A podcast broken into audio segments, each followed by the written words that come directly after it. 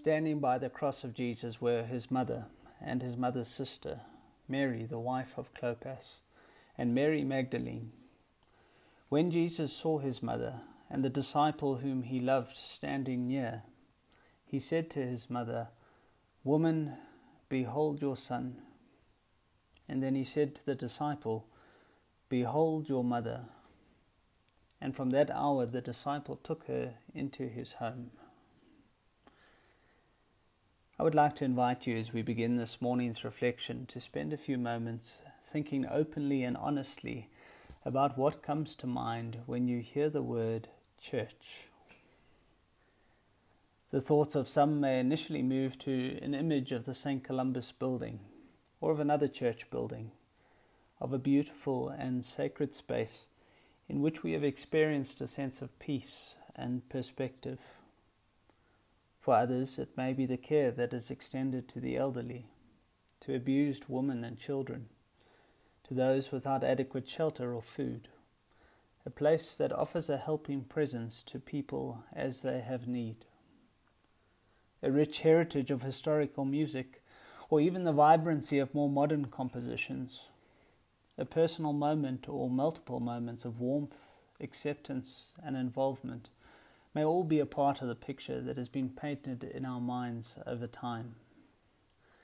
On the other hand, the impressions that some of us may have been left with are the faces of those who we found to be judgmental and hypocritical.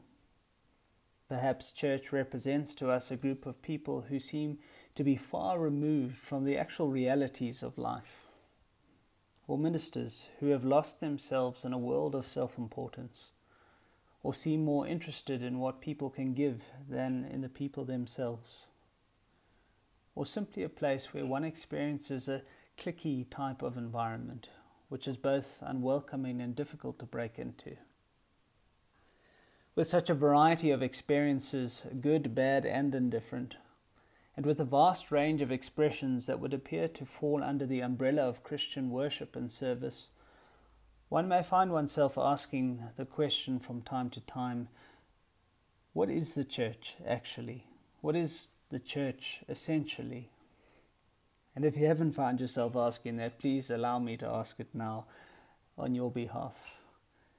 As we shift our focus to the scene that has been painted by this morning's reading from the scripture, a scene in which Jesus, hanging from the instrument of his ex- execution, turns to his mother and gives her not a companion, not a church leader, not a counselor, but a son.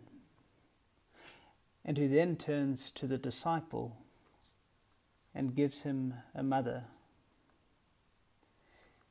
It is in the same way at the foot of the cross that we are given to one another as the family of God, not simply as a group of people who share a common interest or who identify with one another by virtue of ethnicity, language, class, value systems, or shared experiences, but people who have been joined together as family. This is the deeper truth. The church may, by virtue of experience, be many things to many people, but unless she is a community that takes her identity from the cross, she falters and begins to lose her way. It is here, at the cross, that we discover the depth of God's love for this world and its people.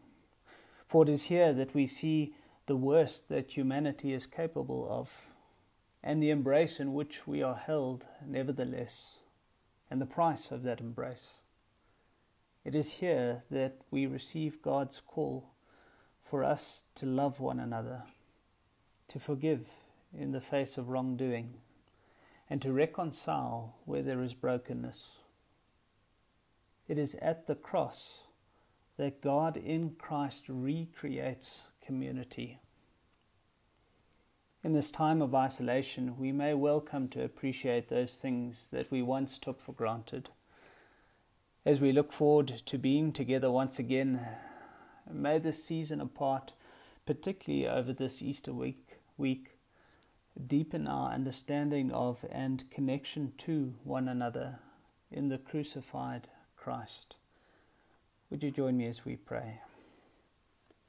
Gracious God, our Heavenly Father, into the shadows of our isolation, you speak words of life and community.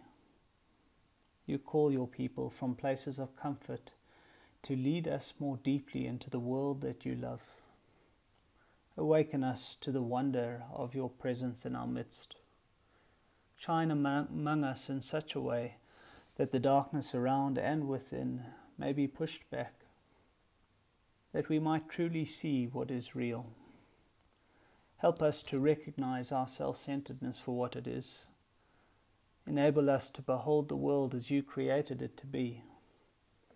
Empower us to move from darkness to light from dull and damaging habits to new life. Loving God, you are not impatient and tight fisted like we can be. Your generosity flows freely to all your creatures. Thank you for your forgiveness and the future that has once again become to us an open door. In Christ's name. We think of the church, and especially in this time of congregations who are unable to gather over Easter, of those who find themselves wandering away from the road that leads to the cross, those who are battling financially, and of those people who, for whatever reason, find themselves isolated from these communities of faith in Christ. And as we remember these things, we pray together Our Father, who art in heaven, hallowed be thy name. Thy kingdom come, thy will be done, on earth as it is in heaven. Give us this day our daily bread, and forgive us our trespasses, as we forgive those who trespass against us. And lead us not into temptation, but deliver us from evil. For thine is the kingdom, the power, and the glory, for ever and ever. Amen. The grace of our Lord Jesus Christ, the love of God the Father, and the fellowship of the Holy Spirit is with you. Amen.